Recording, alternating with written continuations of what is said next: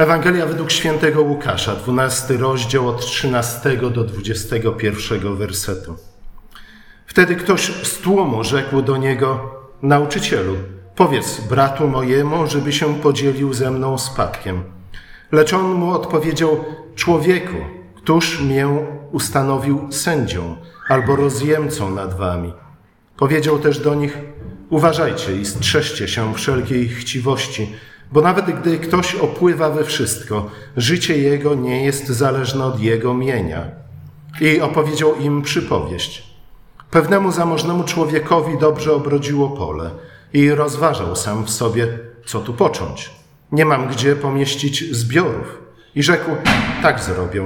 Zburzę spichlerze, a pobuduję większe, i tam zgromadzę całe zboże i moje dobra. I powiem sobie: Masz wielkie zasoby dóbr, na długie lata złożone. Odpoczywaj, jedz, pij i używaj. Lecz Bóg rzekł do niego: Głupcze, jest jeszcze tej nocy zażądają Twojej duszy od Ciebie. Komu więc przypadnie to, coś przygotował? Tak dzieje się z każdym, kto skarby gromadzi dla siebie, a nie jest bogaty przed Bogiem. Oto Słowo Boże. Przypowieść o głupim bogaczu, bogaczu, czy też bogatym głupcu. Nam się wydaje, że to jedno z drugim nie chodzi y, w parze zwykle, nie? Bo jeśli ktoś jest bogaty, to musi być co najmniej cwany. Ale widzicie, cwaność i głupstwo często chodzą w parze. A zatem przypowieść o bogatym głupcu jest rozwinięciem przestrogi Jezusa przed chciwością, która z kolei jest komentarzem do sporu pomiędzy dwoma braćmi o podział spadku. Być może nie najwięcej rodzin, a może nie najczęściej tak się dzieje, ale bardzo często dokładnie tak się dzieje między braćmi, między mężem i żoną, między bliskimi, że kiedy przychodzi do podziału spadki, spadku, więzy krwi przestają się liczyć. Pieniądze, a w związku z tym też to szczęśliwe życie, które one nam obiecują, są wystarczającą ceną do tego, aby zniszczyć, zepsuć to, co tak naprawdę w życiu najcenniejsze. Sama przestroga przed chciwością wynika z tego, że życie polega, nie polega na gromadzeniu bogactw, ani nie zależy od tego, co się posiada. A jednak jak często właśnie w to wierzymy, że gdybyśmy tylko mieli odrobinę więcej pieniędzy, to wszystko by nam się poukładało. Mielibyśmy więcej i lepszych przyjaciół, mielibyśmy nową, młodszą, ładniejszą żonę, mielibyśmy samochód i tak dalej, i tak dalej. I być może jeszcze kupilibyśmy sobie daczę gdzieś nad jeziorem. Słuchajcie, niezrozumienie tego, o co chodzi w życiu, to jest generalnie rzecz biorąc problem. Zarówno tego człowieka, który przychodzi do Jezusa i mówi: Panie Jezu, rozsądź między mną a bratem w kwestii spadku, jak i tego bogatego głupca. Niezrozumienie tego, o co chodzi w życiu. Ha, ale o co chodzi w życiu? Moglibyśmy oczywiście powiedzieć, w życiu chodzi o to, żebyśmy chwalili Boga we wszystkim, co czynimy, i to jest słuszna odpowiedź, chociaż zapewne wymagająca rozwinięcia. Może mając właśnie w pamięci między innymi tę przypowieść i te słowa Jezusa, apostoł Paweł napisał później w liście do Tymoteusza, że korzeniem wszelkiego zła jest miłość czy też chciwość pieniędzy. Niektórzy ogarnięci nią odstąpili nawet od wiary i nabawili się licznych udręk. Słuchajcie, Stary Testament jest naprawdę bardzo bogaty w przykłady dokładnie tego problemu. Ludzie umiłowawszy tak bardzo pieniądze, i słuchajcie, pieniądze kochają nie tylko bogaci, ale również biedni oczywiście. Brak pieniędzy albo ich posiadanie na pewno nas nie strzeże przed umiłowaniem pieniędzy, czyli przed chciwością. W dwóch listach Paweł innych, w Efezjan i w Kolosan, nazywa chciwość wprost bałwochwalstwem, a więc mówi, słuchajcie, jeśli ktoś kocha pieniądze tak bardzo, iż upatruje w nich źródło szczęścia, powodzenia, bezpieczeństwa, zabezpieczenia całego bytu, a także sensu istnienia, to innymi słowy traktuje pieniądze i bogactwa jak Boga. A z tym pokłada swoją ufność w bogactwie. A jak Luther częstokroć przypominał nam, Bogiem naszym jest dokładnie to, w czym pokładamy nasze zaufanie, na czym opieramy całe nasze życie, co określa jego cel, a w związku z tym również sens. Nie powinno więc dziwić nas, że Jezus nazywa tego bogatego człowieka głupcem. Głupcem w stylu głupca z Psalmu 16, który mówiąc w swoim sercu, że Boga nie ma, oczywiście w swoim sercu, a nie swoimi ustami, tak naprawdę zachowuje się jak człowiek, który żyje tak, jakby Boga nie było, albo jak człowiek, który żyje tak, jakby jego Bogiem było, w tym przypadku bogactwo i pieniądze. Dlatego chciwość jest bałwochwalstwem i chciwca jest bałwochwalcą, ze względu na to, że zamiast oprzeć swoje życie na Bogu, Stwórcy nieba i ziemi, tego, który to, czego nie ma, powołuje do bytu, tego, który od samego początku określa to, jak to się wszystko skończy, tego, który nie tylko daje nam powołanie, nie tylko daje nam istnienie, ale daje nam również powołanie i w związku z tym też nadaje kierunek i sens naszemu życiu. Taki człowiek jest bałwo, bałwochwalcą. Chciwy bogacz jest głupcem z wielu różnych powodów, ale między innymi z tego względu, iż ignoruje to, że w każdej chwili może stracić to, co posiada, a więc całe swoje bogactwo, całe swoje zboże zgromadzone w tej jednej wielkiej stodole. To nawet nie musi być tak, że Bóg w jakiś sposób bezpośrednio zaingeruje i zabierze mu to wszystko, albo też zabierze mu jego życie. Nie. Słuchajcie, to, co możemy ogólnie rzecz biorąc nazwać strukturą rzeczywistości, co jest z kolei oparte na mądrości Bożej, na porządku stworzenia, przywołuje nas prędzej czy później do porządku. A zatem człowiek, który żyje tak, jakby bogactwo było jego Bogiem, prędzej czy później zawiedzie się na swoim bogactwie. Prędzej czy później nawet jeśli nie straci tego bogactwa, to być może fakt, że zatrzyma swoje bogactwo do końca życia, będzie dla niego karą. Ze względu na to, że bogactwo niestety, jeśli czyni nas ludźmi chciwymi i bałwochwalczymi, to w związku z tym też czyni nas ślepymi na rzeczywistość. I koniec końców tacy ludzie prędzej czy później tracą to, co tak naprawdę najcenniejsze w życiu. A zatem co? Bliskich, rodzinę, przyjaciół. Oczywiście są otoczeni mnóstwem ludzi, ale żadnej, żadnej z tych osób nie są w stanie zawierzyć. Przed żadną z tych osób nie są w stanie się otworzyć do końca, ze względu na to, że żadnej z tych osób nie ufają do końca, ponieważ wiedzą w głębi serca, że to, co ich, tych ludzi trzyma przy nim, są tak naprawdę korzyści, na przykład finansowe, wynikające z bycia blisko osoby bogatej. Księga Przysłów w związku z tym przestrzega nas między innymi takimi słowy: Kto ufność pokłada w bogactwie, ten upadnie. I znów, nie tylko i wyłącznie, albo może niekoniecznie ze względu na bezpośrednią ingerencję Boga w życie takiego człowieka, ale właśnie ze względu na to, że tak, a nie inaczej życie po prostu funkcjonuje. To pokłada ufność swoją w bogactwie, ten stanie się prędzej czy później człowiekiem niewdzięcznym, aroganckim, pysznym, zadufanym w sobie i w związku z tym kompletnie ślepym na życie i na to, czym życie jest. Biblia także przestrzega nas wielokrotnie przed tym, że właśnie tego, co najcenniejsze, nie jesteśmy w stanie kupić za żadne pieniądze. Znów Księga Przysłów mówi, dom i majątek są dziedzictwem po ojcach, ale na przykład już roztropna żona jest darem Pana. Oczywiście musimy rozumieć, w jaki sposób Pan Bóg daje nam roztropne żony. Nie jest to tak, że wystarczy się pomodlić i czekać. Nein. E, Pan Bóg daje mężom roztropne żony, jeśli ci mężowie wsłuchują się we wszelkiego rodzaju pouczenia Boże na temat tego, w jaki sposób znaleźć roztropną żonę, na temat tego, w jaki sposób poznać roztropną żonę. I słuchajcie, tu znów często, zwłaszcza młodzi, ale też podstarzali faceci popełniają mnóstwo błędów ze względu na to, że dla nich roztropna żona to ta żona, która ma najdłuższe tipsy. Zgadza się?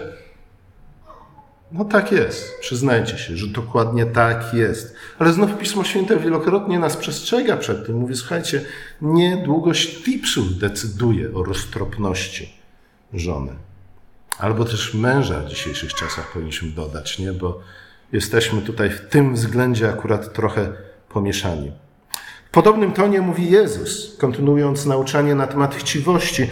Kto z Was, to jest ten sam rozdział, tylko następny fragment, kto z Was zamartwiając się może przedłużyć życie swoje, choćby o jedną chwilę? Ja wiem, można jeść witaminę C, D i całą resztę. Czy to nam przedłuża życie? Tak nam się wydaje. Nie, żebym powiedział, że nie musicie tego jeść, ale znów, w tym ostatecznym sensie, żadna z tych rzeczy nie przedłuża nam życia. O tym będzie mowa trochę później, chyba że zapomnę. Słuchajcie, za pieniądze oczywiście nie kupimy tego, co najważniejsze, a więc miłości, przyjaźni i spokoju serca. Wręcz przeciwnie. I słuchajcie, ja wiem, że to jest truizm, nie? I zaraz powiecie, a dlaczego mówisz nam to, co oczywiste? Słuchajcie, mówię wam to, co oczywiste ze względu na to, że no, taki jest tekst na dzisiaj. A po drugie, że tak często jest, że to, co wielu z nas uważa za jakąś ogólną prawdę, jednak bardzo często nie odnosimy jej koniecznie do siebie samych. Nie często mówimy, no tak, to jest prawda statystyczna, czy też fakt medyczny, który się odnosi do Zenka i Zdziszki, ale niekoniecznie do mnie.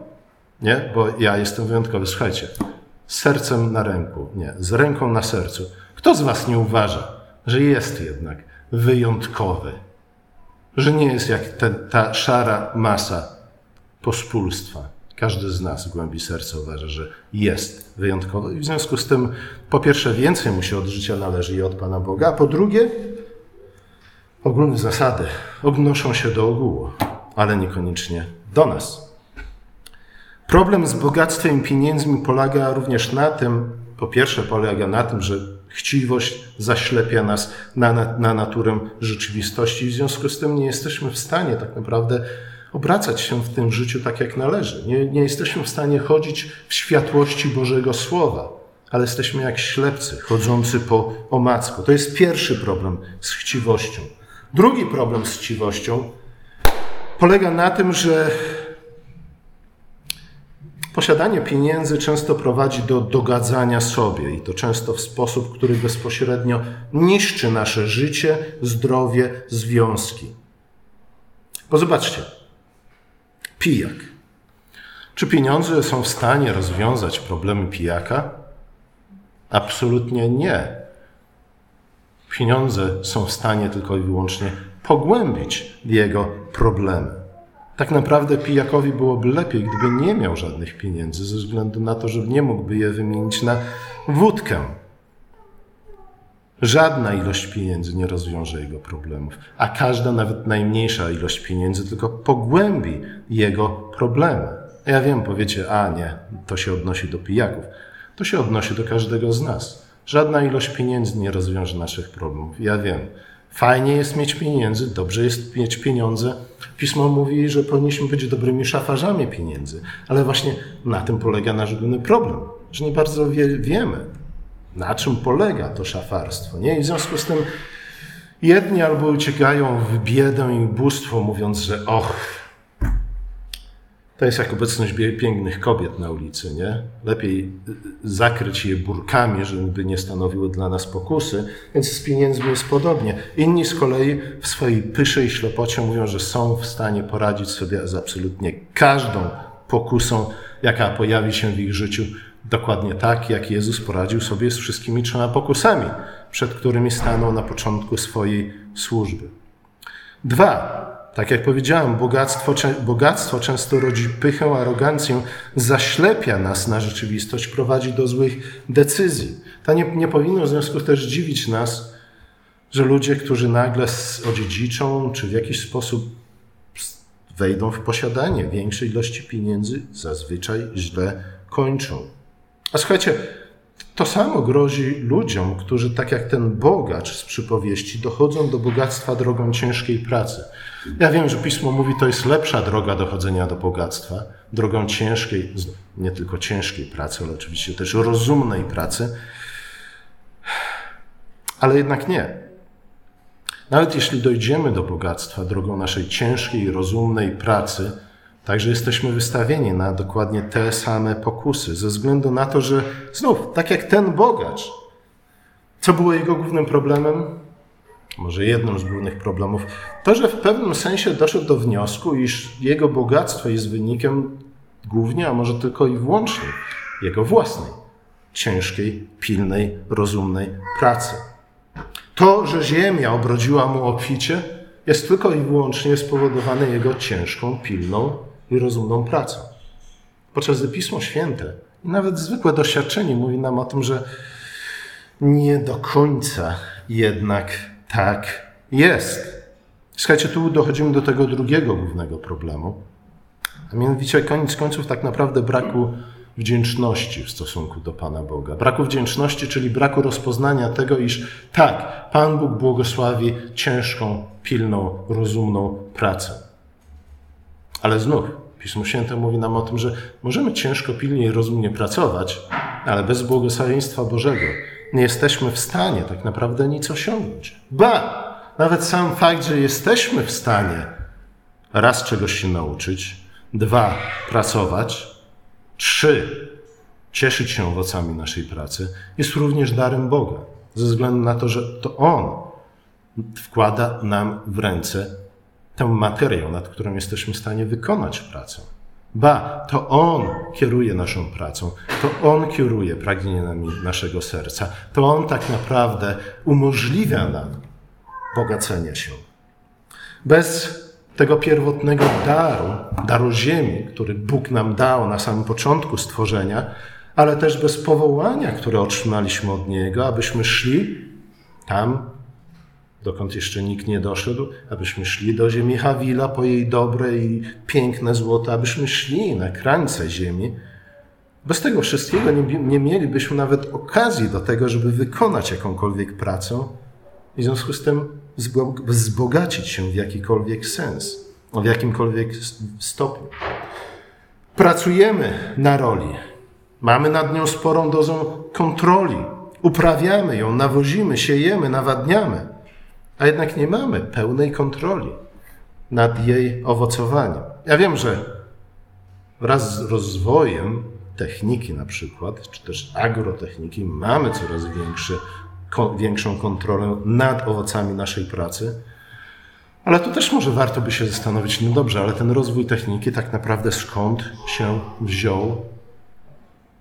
Czy bez błogosławieństwa Bożego i bez mądrości, jaką On zostawił w nas w swoim słowie, bylibyśmy w stanie rozwinąć cokolwiek z tego? A ba, rozwinąć nawet w taki sposób, żeby jakakolwiek prawdziwa korzyść z tego wynikła, a nie tylko i wyłącznie zepsucie i zniszczenie, ze względu na to, że nad, przed tym również przestrzega nas Pismo Święte od samego początku. Miasto, czy też miasta Kaina są dokładnie przykładem rozwoju naukowo-technicznego, który prowadzi do czego? Nie do lepszego życia, bynajmniej, ale do coraz większej tragedii, do tyranii, do zepsucia. Koniec końców. Właśnie z tego powodu Pan Bóg musiał zesłać potop. Nie zachowujmy się zatem tak, jakbyśmy i my byli bytem samoistnym, niezależnym, tak jak Pan Bóg, a także świat, który został nam dany, był po prostu czymś, co zawsze istniało i co po prostu zastaliśmy co wzięło się znikąd i od nikogo. Nie, fakt, że jesteśmy w stanie pracować na przykład na roli, fakt, że możemy wydobywać dobre złoto z ziemi Hawila, fakt, że możemy zamieniać zboże w chleb i grona w wino, to wszystko również jest dobrym darem Boga. Oczywiście Pan Bóg daje nam to w określony sposób, poprzez naszą pracę, albo bez Jego wstępnego pierwotnego daru, bez Jego błogosławieństwa, bez Jego pouczenia, żadnej, żadną z tych rzeczy nie moglibyśmy się cieszyć. Dlatego właśnie mamy dziękować Bogu za samą możliwość pracy i bogacenia się. I właśnie ta wdzięczność zabezpiecza nas przed pychą i chciwością. Ze względu na to, że wdzięczność w pierwszej kolejności jest przyznaniem się do tego, że zależymy od Boga. I przyznaniem się do tego, że bez Jego pierwotnych darów, bez Jego błogosławieństwa i pouczenia, żadną z tych rzeczy nie moglibyśmy się cieszyć. A nawet gdyby udało nam się coś osiągnąć, to byłoby to raczej jak ten kamień młyński przywiązany do naszej szyi, a nie jako błogosławieństwo i powód do świętowania i radowania się. A zatem po pierwsze, chciwość zaślepia nas na rzeczywistość i ten człowiek bogaty był po prostu ślepy. Dwa, niewdzięczność rodzi w naszych sercach pychę. I trzy, oczywiście błędów i problemów, jakie mamy z tym bogatym, bogatym głupcem jest więcej, ale zatrzymamy się na trzech. Słuchajcie, trzeci problem. Problem bogacza polegał nie tylko na arogancji i braku wdzięczności, ale koniec końców polega również, być może to jest ta największa tragedia tego człowieka, który ma wszystko i mówi: Od tej pory mogę po prostu cieszyć się życiem. Mówi: Odpoczywaj, jedz, pij i baw się do końca życia. Słuchajcie, to jest największa tragedia tego człowieka. Ze względu na to, że to oznacza całkowity i kompletny brak celu w jego życiu, w jego całym dalszym życiu. Załóżmy, że będzie żył jeszcze 20 lat, a może 50 nawet lat. I cóż z tego? On powiedział, że ten styl życia, który on sobie wybrał, będzie oznaczał, że każdy kolejny dzień jego życia będzie coraz gorszym dniem jego życia. Będzie tylko pogłębiał jego tragedię, pustkę w jego życiu. Odpoczywaj, jedz, pij i baw się nie może być celem naszego życia. W związku z tym życie, które opiera się tylko na odpoczywaniu, jedzeniu, pijeniu i bawieniu się, jest celem kompletnie pozbawionym znaczenia, jakiegokolwiek bądź sensu. Kto chciałby żyć przez dłuższy czas dokładnie w ten sposób? Tydzień na plaży nad morzem to jest moje maksimum. Może w Waszym przypadku Wy byście wytrzymali miesiąc.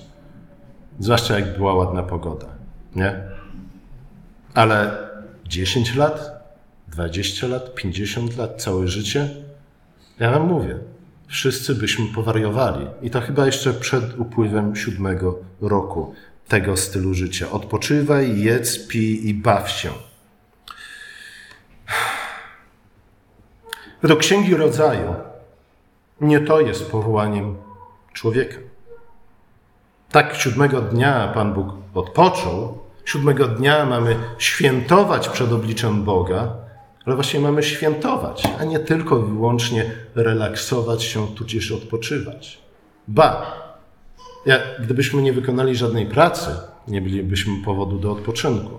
Chociaż z drugiej strony odpoczynek nie ma nic tak nużącego, jak zbyt długi odpoczynek. Zgadza się? Tak jest. Jeśli tego jeszcze nie zauważyliście, zaufajcie. Nie próbujcie przekonać się o tym na własnym, z własnego doświadczenia. Ale z drugiej strony, jeśli nic nie robimy w naszym życiu, tylko odpoczywamy, jemy, pijemy i bawimy się, także nie mamy tak naprawdę żadnego powodu do świętowania. Słuchajcie, taki styl życia oznaczałby, że święta na przykład Bożego Narodzenia pozbawione byłyby jakiegokolwiek sensu i znaczenia. Zgadza się? No bo cóż mielibyśmy świętować? Nic. Ja wiem. Lubimy dostawać prezenty, lubimy wygrywać na loterii, lubimy, jak od czasu do czasu wpadnie nam jakiś spadek po babci albo coś w tym stylu. Zgadza się? Ale nie na tym polega sens ludzkiego życia. Nie to jest powołaniem, które otrzymaliśmy od Pana Boga. Dlatego nie bez powodu nie tylko Pan Bóg pracował przez sześć dni, a dopiero siódmego dnia odpoczął, a tak naprawdę świętował dzięki owocom swojej pracy. Ale Paweł mówi również do nas: sześć dni będziesz pracować. I nie mówię tego do nas ze względu na to, że chce w jakiś sposób nas wykorzystać. Nie, mówi nam o tym ze względu na to, że to jest ustanowione przez Pana Boga mądry i dobry rytm naszego życia. Sześć dni pracy i siódmy dzień świętowania. Znów, nie odpoczynku, ale świętowania. Ze względu na to, że świętowanie jest jednak czymś wyjątkowym i zdecydowanie różniącym się od odpoczynku. Świętują ludzie, którzy coś osiągnęli. Tak? Świętują ludzi, którzy coś odnieśli, jakieś zwycięstwo. Czy to zwycięstwo nad materią oporną, czy to zwycięstwo nad rolą, czy to zwycięstwo nad samym sobą, czy to zwycięstwo nad kolejnym kryzysem gospodarczym. Człowiek, który nie odnosi żadnego zwycięstwa. Innymi słowy, człowiek, który nie wykonał absolutnie żadnej pozytywnej pracy w ciągu tygodnia, nie zamienił niczego, co jest dobre, w coś, co jest jeszcze lepsze, nie upiekł bochenka chleba albo czegoś tym podobnego nie zrobił, nie ma czego świętować. Słuchajcie, odpoczynek, a tak naprawdę relaks, który polega na odpoczywaniu yy, spowodowanego zmęczeniem przez wieczne odpoczywanie. I człowiek, który nie ma w swoim życiu absolutnie nic, co mógłby świętować, słuchajcie, to jest piekło, a nie niebo. Chociaż niestety, wielokrotnie dokładnie tak, jak ten bogaty głupiec wyobrażamy sobie niebo i życie wieczne. Odpoczywaj, jedz, pi i baw się. Nie, Panie Boże, zachowaj nas od tego. Kiedy Bóg stworzył człowieka, powierzył mu zadanie przemiany świata z chwały w chwałę. Zaprosił tym samym człowieka do uczestnictwa w tym stwórczym dziele Boga. Jednocześnie do powołania człowieka Pan Bóg dołączył co? Obietnicę błogosławieństwa, czyli tak naprawdę szczęścia. Pan Bóg mówi: Słuchaj, chłopie, to jest celem nie tylko Twojego życia, ale wszystkich pokoleń, które przyjdą po Tobie. I kiedy będziesz zmierzał do tego celu, od czasu do czasu będziesz doświadczał chwil szczęścia.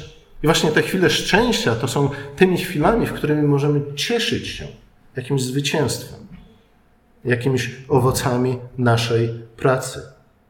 A zwłaszcza kiedy możemy podzielić się z innymi ludźmi owocami naszej pracy. I słuchajcie, to znaczy, że człowiek odnajduje szczęście dokładnie w tym pierwotnym powołaniu, które otrzymał od Pana Boga. Nie w odpoczywaniu, nie w jedzeniu, piciu i bawieniu się samemu w sobie. To wszystko oczywiście robimy, ale to ma jakieś znaczenie i to daje nam prawdziwą, prawdziwą satysfakcję i prawdziwe poczucie szczęścia, jeśli jest jednocześnie świętowaniem, a nie tylko i wyłącznie zabijaniem czasu.